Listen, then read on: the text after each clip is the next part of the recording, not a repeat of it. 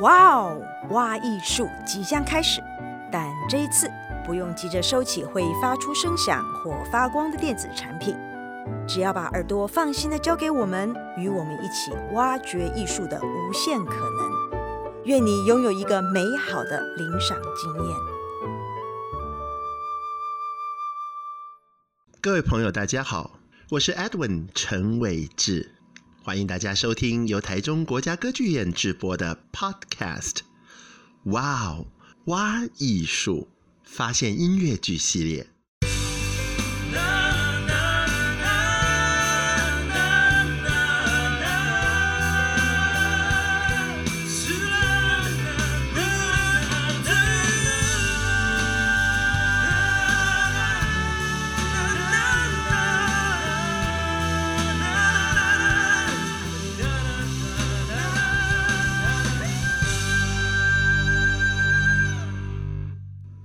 今天我们发现音乐剧节目要带领大家发现的主题是什么呢？前一集节目有一个简单的预告，我们今天的主题叫做“不平则鸣”。我们来谈谈源自于剧场的正义之声。本来呢，不平则鸣，这个百老汇音乐剧里头的“正义之声”这个题目是 Edwin 准备的一个演讲专题。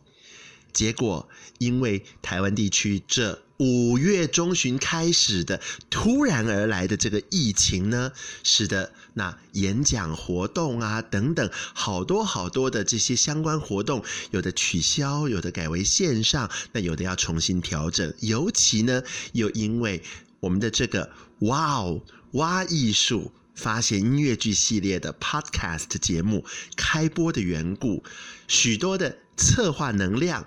还有研究精神，我们其实是把重点摆在这个系列节目上的。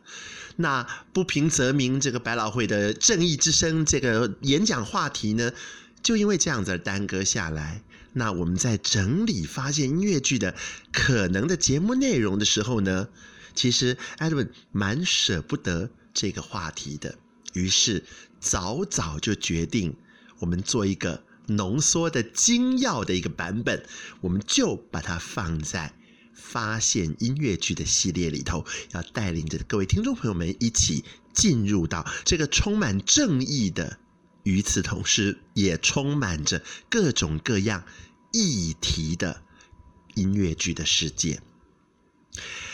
我们录制这个节目的时间点呢，恰恰好落在所谓的 Juneteenth。这是一个全新的美国国定纪念日。这个国定纪念日呢，是源自于当年解放黑奴的一个重要的历史日期。从二零二一年的六月十九日开始呢，它成为一个美国的纪念日。我们就从种族这个议题来开始谈好了。在百老汇音乐剧的舞台上。种族议题几乎从来没有缺席过，但是这个从来没有缺席的之前的之前，我们说史前时代，我们说草创时期，其实它是经过了一番的奋斗，终于挤到了聚光灯的最中间。而且每一次他挤到聚光灯的正中间，仍然会在社会当中掀起巨大的波浪。美国社会原本其实是黑人、白人种族分际非常明显的地方。那 segregation 的年代，有黑人专用的厕所、黑人专用的餐馆等等。可是大家想象一下，这个剧场空间如此之狭窄啊，后台。全部是叠在一起的，那你怎么有办法硬要去区分这个哪一层楼是有色人种专用，哪一层楼又是白人专用呢？另外一个方面来说，要维持一个产业的运作，要维持一个大城市的正常运转，各色人种在其中呢，其实越来越我们所谓的这个扮演重要的角色，所以。某种程度来讲，大城市对于种族，特别是像纽约、像芝加哥，呃，这些大城市，他们对于多元文化相对而言包容性比较强一点。好，的只是相对而言。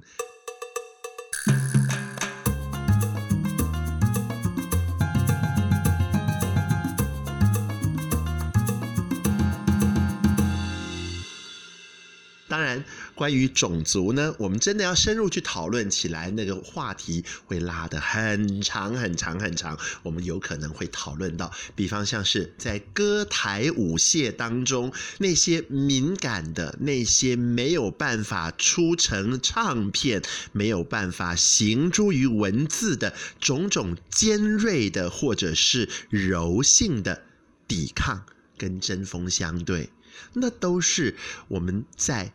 剧场发展史上，在娱乐发展史上，在流行音乐发展史上，一段一段一段可歌可泣的表演艺术家的奋斗，以及表演艺术家凭着血汗挣来的成就。聚焦在音乐剧上，那音乐剧场的祖师爷 Showboat 画舫玄宫，它本身在故事的正中心就有相当相当重要的，应该算是主要的故事线旁边的那个第二主要的故事线，就是种族问题。一九二七年问世的戏，把。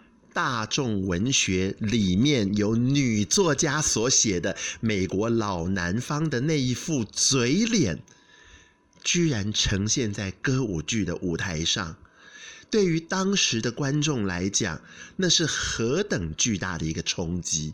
我们就别说是当时的观众好了，Edwin 自己在二十一世纪看这出戏、做这出戏、阅读他的剧本进行改编。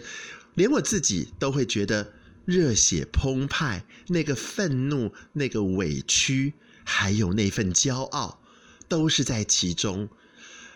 故事演到皮肤白皙，但事实上呢，是黑人跟白人混血的。原本在旅行剧团当中以白人之姿当上了旅行剧团的台柱，这朱莉小姐跟她的。白人老公四处演出，四处呢都广受欢迎。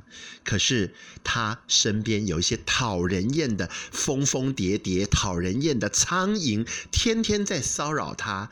那当这些苍蝇无法得逞的时候呢，苍蝇就起了坏心眼，偷了他的照片，跑到乡下地方的当地警察局去告发。因为朱莉是黑白混血这件事情呢，外人是不知道的，连旅行剧团的我们的 Showboat 的老板都不晓得，只有旅行剧团当中一些比较跟朱莉小姐亲近的这些同台演出的演员姐妹淘，她们才晓得这个秘密。那坏人呢，拿着朱莉姐的照片跑到警局去告发，说我们的剧团里头有黑白混血的不法行径。哎，当时跨种族的通婚，在当地那可是要关监牢的重罪啊！警察就带着大队人马来搜船，要搜出这个不要脸的黑白种族通婚的这个现行犯。那一场戏。号称是音乐剧发展史上写的最精彩、最精彩、最精彩的一场好戏，就在秀传的主舞台下午，他们在彩排，晚上正要上台的演出，朱莉姐心神不宁，演一演，排一排就昏倒了，她的老公。在旁边 hold 住他，稳住他，大家都不晓得发生了什么事情，只知道警察要来抄家，所有人都非常非常紧张。就在这个时候呢，老公拉起朱莉姐的手，拔出刀子，所有人吓死了。你拔刀子干什么？他在朱莉姐的手指上划了一道，吸了一口她的血。警察上船，当场质问，究竟谁？是黑白通婚，查出来，朱莉姐本身是黑白混血，呵 不要脸下流的女人，你体内留有一滴黑人的血，那你就是黑人。我管你皮肤有多白，你这个不要脸的黑女人，你居然有脸跟白种男人结婚，太过分了！这个要抓起来关。就在这个时候，刚刚吸了一口朱莉的血的老公跳出来跟警长顶嘴。体内留有一滴黑人的血，就是黑人，对不对？那报告长官，在场所有人都可以证明，我的体内留有不止一滴黑人的血，所以我是黑人。我们是黑黑结婚，不犯法，对不对？那警察还有坏人无计可施，打了退堂鼓。但是朱莉和她的丈夫。自己觉得没有脸再继续待在团里头，在场也没有任何一个人敢去安慰他们，因为知道他们痛，他们也知道自己的痛有可能会带给其他同情者麻烦，其他旁观的人也害怕，因为他们的同情反而让。朱莉和她的先生觉得自己被歧视，哇！这一层一层又一层的那个矛盾心理，被当时 Showbo 的创作团队写得丝丝入扣。是谁打破了这一层尴尬跟沉默呢？是我们的女主角，十八岁的这个船长的女儿，剧团团长的女儿。团长的女儿急着要到后台去安慰朱莉姐，被她妈妈拦住。她妈妈说：“不准你靠近她。”然后女儿一跺脚，把妈妈的手一摔：“我就是要去看她。三分钟前，她是我最亲爱的朱莉姐。警长来了，走掉了之后。”她还是我最亲爱的朱莉姐，朱莉姐没有变，我就是要去找她。那女儿就冲进后台去找朱莉姐，所有人的沉默被妈妈的咆哮声给打断。妈妈对着自己的 这个老公，我们的秀船的船长大发雷霆：“你看看你的 showboat，你们这些讨人厌的跑码头的这些演员，哈，把我的女儿搞成什么样子？”平常一向怕老婆的船长，在这个时候胸挺得高高的。我觉得我们的秀船，我们这群跑码头的江湖卖艺的演员们。把我们的女儿教导成一个懂礼貌的识大体的好姑娘。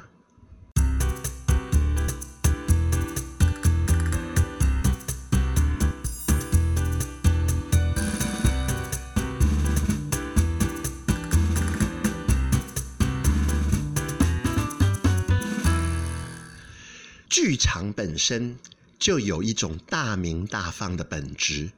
尤其剧场是要由表演者在一个地方、一个空间面对观众来讲故事，来传达一个讯息，或者是塑造人物，或者是呃陈述一个理念，这都是我们所谓的剧场艺术，这都是我们所谓的 theater。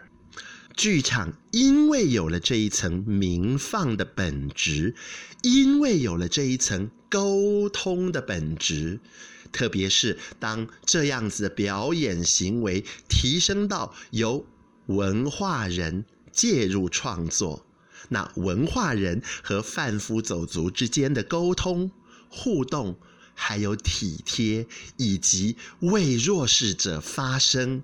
那另外一方面就是为当权者歌颂，哎，这些例子呢，我们在剧场艺术、我们在表演艺术里面呢，时时都可以看到，它几几乎就是一体的两面。刚刚简单的讲了一点点的 Showboat，类似这样子的呃种族议题呢，历年来精彩的作品太多太多，尤其美国的大众娱乐文化。里头除了以白人欧陆文化的影响，这些欧陆殖民文化的影响为大宗之外，这个大宗里头还有那些带着小提琴流浪四方，小提琴是他们的传统，走到哪里，传统都有办法与时俱进的那些犹太人，他们也有他们的文化。那他们的文化跟欧陆白人哎文化又再交融，再加上纽约社会大熔炉，所以东方文化、黑人的文化。底层庶民文化一层又一层融了又融，融了又融，最后融出来的摆到百老汇的舞台上讲故事，那就是我们的音乐剧了。一九九零年代尾，号称二十世纪最后一出史诗大戏《爵士年华》（Ragtime） 里头也讲到了种族，而且是白人。我们所谓的新教徒白人、犹太人移民，还有美国本土的黑人，三个族群彼此猜疑、彼此互动、彼此和解共生。在这个大的时代、大的历程当中，有悲剧，有喜剧，有团圆，也有生命的消逝，有牺牲，也有得到。当然有希望，也有祝福。戏里头本来是撑着阳伞、漂漂亮亮、干干净净、穿着小蓬裙的白人妈妈，他居然是整出戏在内心情境上走的最远、最远、最遥远、最遥远的一位。实际的身体距离，他并没有走到哪里去。但是戏的一开始，撑着阳伞，穿着小蓬裙，戏结束的时候，他是长发垂肩，在大西洋城的海边，赤着脚踩着海水，他自己的一首咏叹调，唱的是 "We can never go back to before"，我们再也不可能回到那个我们撑着阳伞、穿着小蓬裙的从前了。时代一直在往前走。你听听，外面有人，他们有血有泪有故事有歌声，连我一个这种你想象中的家庭主妇，我都听到了，你们听不到吗？Ragtime，绝世年华。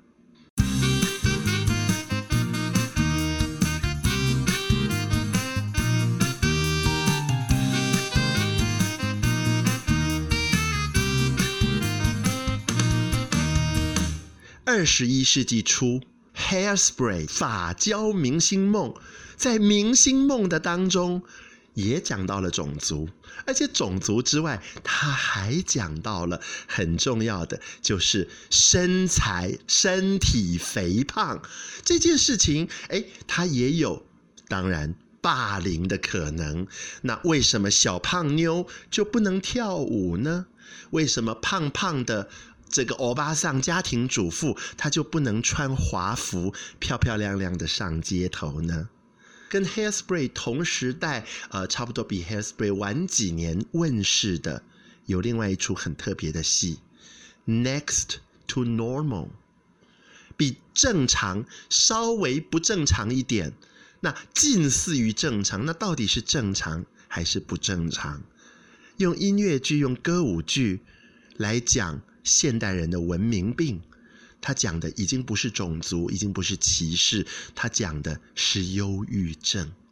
比 Next to Normal 再晚个几年，Dear Evan Hansen 讲青少年的心理，讲网络时代的网红，还有网络霸凌，这些戏都紧扣着议题，在议题上大做文章。有的戏，这个做文章做出了血肉；有的戏没有做出血肉，利用骨架，把歌曲、把当代音乐、当代流行文化的表现方式，借着这个骨架四散出去。比方说，即将在百老汇开演，来自于英国的一出很特别的音乐剧，叫做。数字六叫做 Six，它是亨利八世，那些被离婚的、被砍头的、死掉的那六位前妻。这六位前妻以超级女力热门摇滚合唱团的姿态，面对现在的观众，一一唱出她们属于时代女性的心声。这出戏没有戏剧血肉，有的就是强势的议题、议题、意见、意见，强势的态度。它不好看，它也好好看。它好看的地方在于那个新潮、那个浪花、那个激情；它不好看在于没有血肉，有的是 powerful 的冲击力。议题有好多好多不同的呈现方式。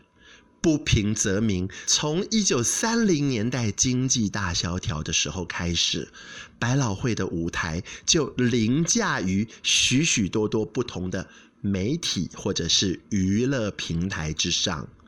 当年音乐剧的制作人，还有流行歌曲的创作者，就是有这个艺术胆识，把经济大萧条的状况用歌舞场面。呈现在舞台上，大幕一起，台上站的不是粉妆玉琢的大腿舞女郎，台上站的是一群穿着军用大衣的邋遢的臭男人。这群臭男人用他们浑厚的嗓音，对着台下的观众说起自己的故事。原来他们是一次世界大战的退伍军人，他们为国立功。当他们从前线退下来之后，他们投入国家建设，他们筑了马路，他们盖起了摩天大楼。这一切的一切，堆着资本主义的富裕，层层上升，升到最顶点的时候，股票崩盘，然后他们沦为整个社会最底层、最底层的牺牲品。他们把全副家当穿在身上，身上的大衣里面是以前上班穿的西装，口袋里头装着是他们打仗退伍的时候所拿到的荣誉勋章。但是无家可归，妻离子散，睡在街头，睡在公园，到施粥棚 （bread line） 排队去领救济品。这首歌叫做《Brother》。Can you spare a dime？老兄，你记得我吗？我就是当年跟你一起当兵的时候，从军的时候，在前线打鼓的那个小弟弟。对，那就是我。如今的如今，你看看你，你再看看我。老兄，我不要多，你有没有可能施舍我一枚铜板？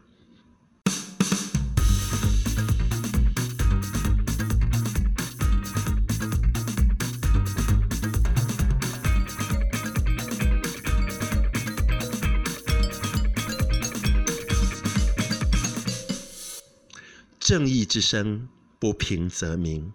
我们前几集节目一再提到音乐剧《南太平洋》，《南太平洋》不得了，而且厉害的地方是把具有种族歧视观念的这个人设定为全剧的主角，而且是第一女主角跟第二男主角。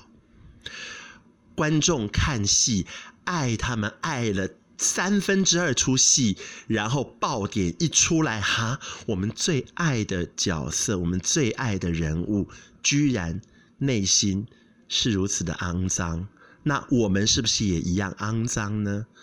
为什么他们没有办法接受？而且他们居然张口说出对不起，那种憎恨、那种恶心感是与生俱来的。戏里的角色在戏里进行反省，戏外的观众是不是也在戏外进行反省？南太平洋一九四九年百老汇首演，一九四八年的时候就已经创作出一首歌曲，叫做《You Got to Be Carefully Taught》。这种厌恶的感觉才不是与生俱来的，这是我们的美国的小朋友。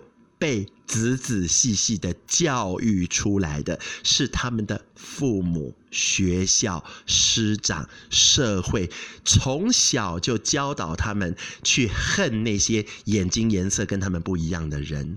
这个恨是这样教出来的，大家要明白呀。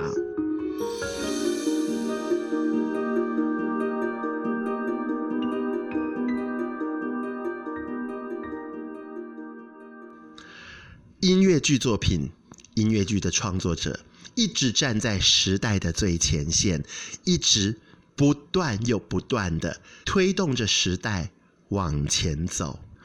我们今天发现音乐剧的主要节目，总让 Edwin 觉得言所未尽，意犹未尽，好多的议题，好多的名句都还没有介绍到。但是节目时间的关系，我们把剩下来的这种意犹未尽的感觉保留给我们今天的特别来宾。我们今天的特别来宾是台湾小剧场运动，一九九零年代小剧场运动当中非常非常非常重要的一个剧团的创始团员之一。这个传奇性的剧团叫做红菱金粉，他们以性别议题为主打。透过反串秀的方式，很多时候沿用了反串秀当中运用歌曲现场对嘴，然后透过这样的表现形式去做控诉，去引起大家的注意，去促进大家反思他们要讨论的题目。今天公子与他的好朋友的单元，我们要专访。红伶金粉的创始团员之一，同时也是金马奖最佳造型设计奖得主赖卫炯老师。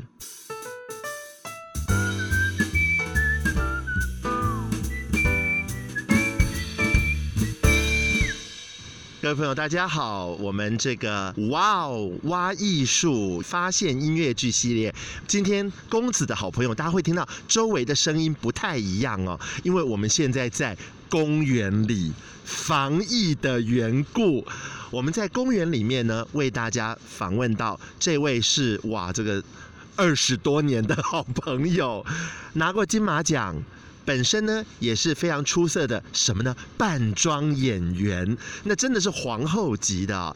那呃，参与过很多音乐剧，还有很多歌剧，从设计到制作到监督到管理，整个服装部门的流程非常的清楚。今天要请赖伟炯老师来聊一聊，不平则鸣。我们透过戏剧作品，我们透过音乐剧作品，为这个社会很多议题发声。而他自己本人在十多年前就曾经参与过艾滋病在台湾一个重要的纪念的年份，非常重要的音乐剧的演出。有请赖伟炯老师。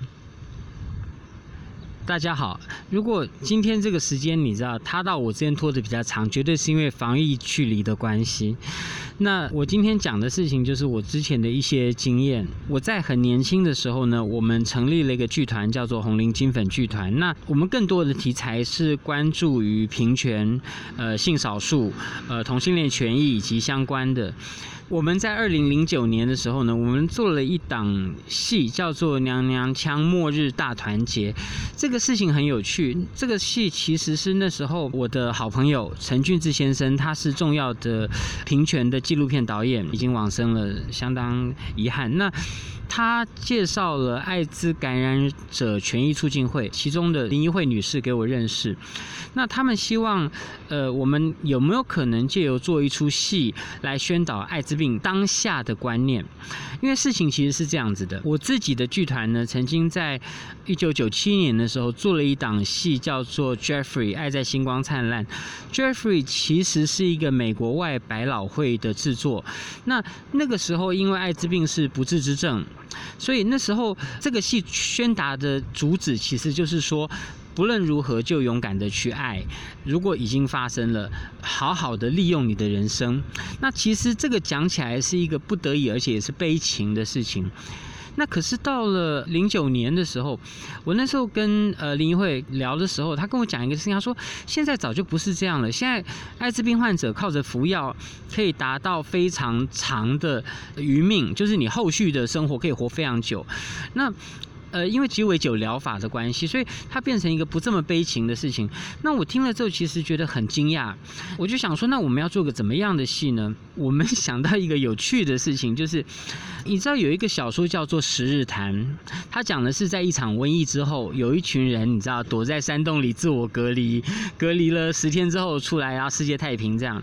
呃，我那时候想讲的事情是，当然到现在听起来是不合适，你知道，在当时对艾滋病这个疾病种类而言，倒是很贴切的。就是，嗯、我们那时候讲的事情就是说，一堆人把自己关在小密室里面，然后有各种奇怪的事情，就没想到那个密室反而是一个严重的、更加那种危险的地方。那那其实这个也有点像现在，就是如果你在隔离的时候做的那个配套都一塌糊涂的时候，你知道就会有很多问题。对，但是我们其实真正在戏里面呈现的最多的事情是歧视。讲到这个事情很有趣，是红林金粉剧团一直有一种倾向，我们用扮装男扮女装这件事情来凸显这个社会上所谓的习惯的男性、女性的性别角色本身的设定就是荒谬的。你懂？我们用呃男性的先天身体去打破这个我们在社会期待上的禁忌，来达成我们嗯不能说追求，而是说平反。我们并不需要依照一直以来的社会习惯去过着知识化的生活。那这个是我觉得呃比较有趣的事情。那个时候我们做这个戏的时候，哈，其实这个事情有点像是我自己刚好认识所有的人，然后把这些人脉都用掉。那时候我在九七年的时候，红林金粉剧团成立的时候，刚好是台湾的，尤其是夜店还有同性恋活动开始蓬勃的时候。那时候有一个团体叫做 Drama Queen，他们的负责人后来也上了很多电视节目，呃，Lance，然后我们都叫他林老师。那他是我的非常老的朋友，我就把他请上来，就说你你你。你这么久没上台，你扮个妆吧，OK。另外一位很有趣的事情是，呃，我一个好朋友在白雪综艺剧团，他们成立的时间跟红林金粉是差不多的。我就跟呃也是很久没有上台的胡秀伟胡 B B 聊说，他现在是老师了，好像还是系主任，我现在不确定。然后跟他聊，哎，你你要不要上个台？扮女装，就是我们很需要，你知道，我们需要你，你知道，现在没有没有这样的人，对，因为刚好零九年有个趣的事情是，我知道台湾那时候刚好遇到个大断层，没有新的扮装皇后，所以我拉了很多老的半装皇后，当然还包括以前我的一个老班底，那他在大学的时候是成绩非常好的学生，那现在是某个行业里的那个领头羊，所以他那时候不愿意出真名，你知道吗？所以我给了他一个艺名，然后说不管你给我上台。那还有一位是我一个很。好的朋友，他那时候其实是外商公司的品牌经理，然后他是我戏剧社的朋友，Hero 刘俊宏，他那时候有艺名叫贝蒂夫人，后来参与同性恋相关的社群运动。那时候刚好比较闲下来，他说他开始认真想做一点社会运动，我就把他拉进来，OK，然后再搭上一些其他的人啦。那还有一个最有趣的是，我的好朋友于炳贤大饼，我本来不敢找他，因为他时候是艺人，而且到处跑，非常忙。那他听到我在做戏，他说他也想参与，那我就说。啊，好啊，那你就来吧。OK，结果他来这，你知道我们已经没有女生角色了。他一到现场就跟我说：“哎，赖伟雄，我的那个戏服在哪里？”我就说：“哦，在那里。”他说：“为什么没有高跟鞋？”我说：“天哪，怎么会？因为你也男的，为什么我是？”你知道这个事情真的很有趣，所以就是一个这样的组合。那可是这个戏本身哦，你知道都是扮装皇后的戏哈，你男扮女装演成一个写实的女性是毫无意义的事情。事实上，你扮演的是一个极端的，并不符合规律的女性，她才是我们打算突破这个性别障碍的时候最重要的事情。那今天我们讲的是音乐剧，对吧？OK。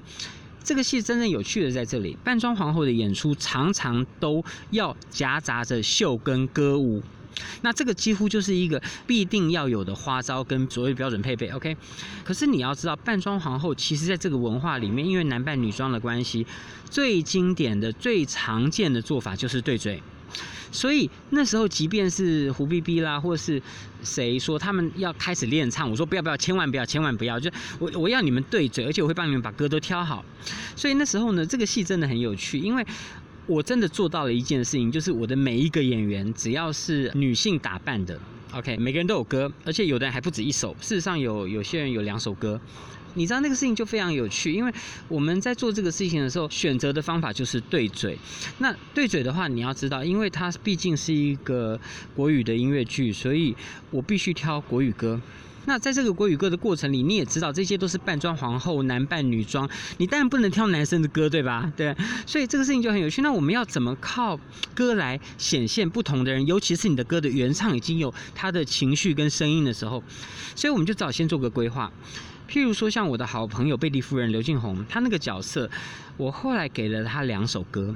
一首是江阴的《海棠血泪》，一首是欧阳菲音的《香格里拉》。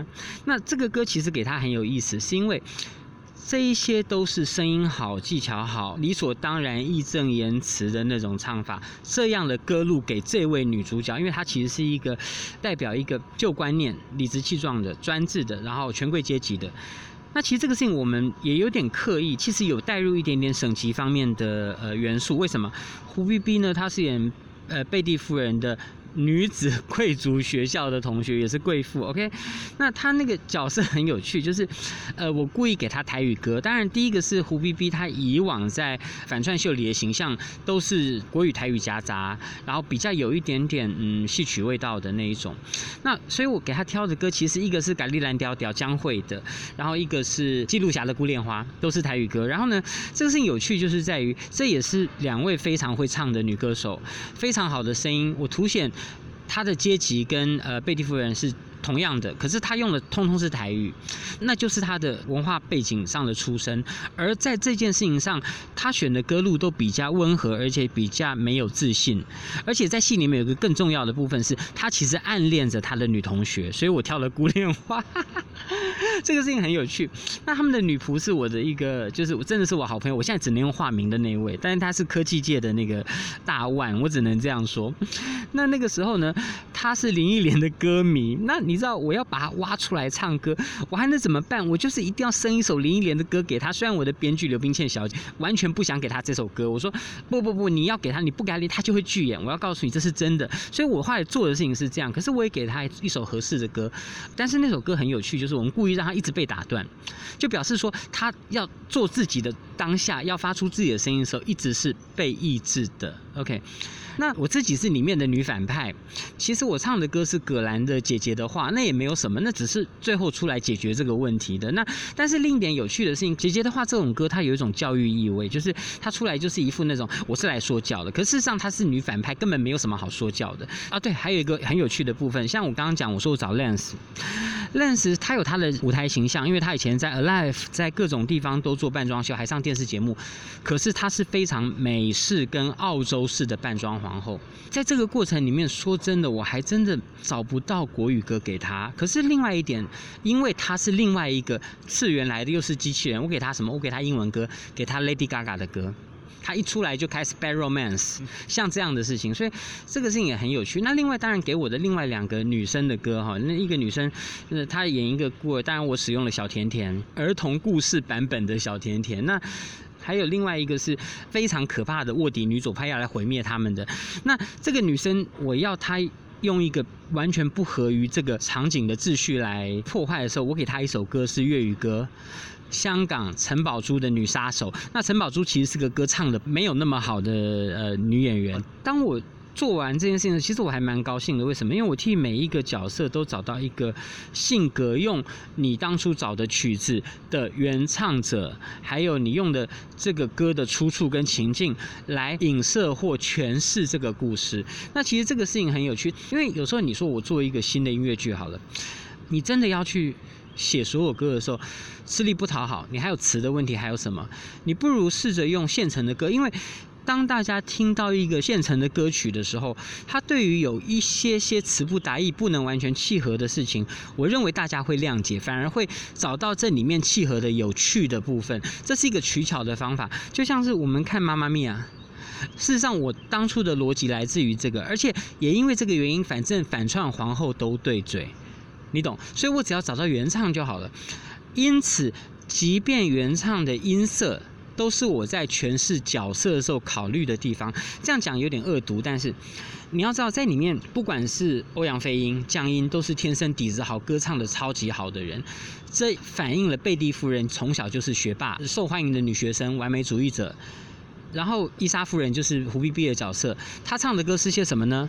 那个我刚刚讲江蕙跟纪录侠歌姬，你没什么好讲，声音非常好，可是台语歌，你知道在我们过去的流行脉络里面，它有一点点比较边缘化啊，这是一个我在里面有点刻意放的，但是它不是主要的部分，因为这个戏有另外的主旨，我现在讲半天还没讲到这里。对，那另外的其他的人，其实你唱歌的本事代表你的阶级，其实有一点点是这样。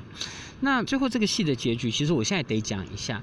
他讲的事情是，他们进了一个好像隔离的地方，可是里面有更可怕的变种莫名病毒扩散，就大家到后来非常非常紧张。可是到最后发现，他们所担心的病毒，在那个片刻过了十年，它已经不致命了。那我当初在这个剧情里面所影射的是艾滋病的状况，因为当然这个事情有点戏谑，就是因为艾滋病之所以获得控制，是在于一些防疫相关的措施，还有新的医药。而且你也知道，当一个病不致命的时候，事实上我们对它的恐慌就是没有来由的。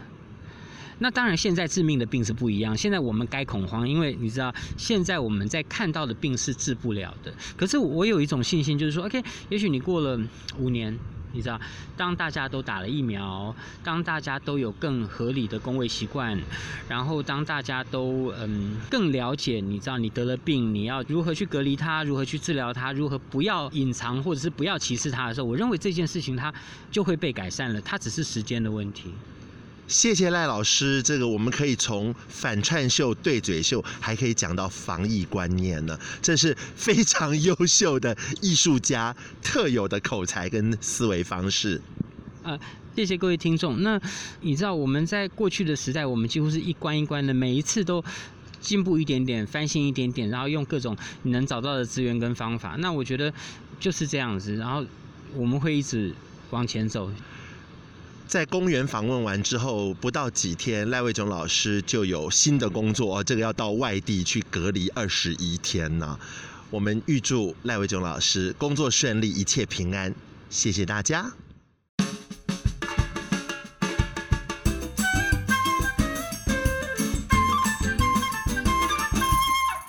正义之声，不平则鸣。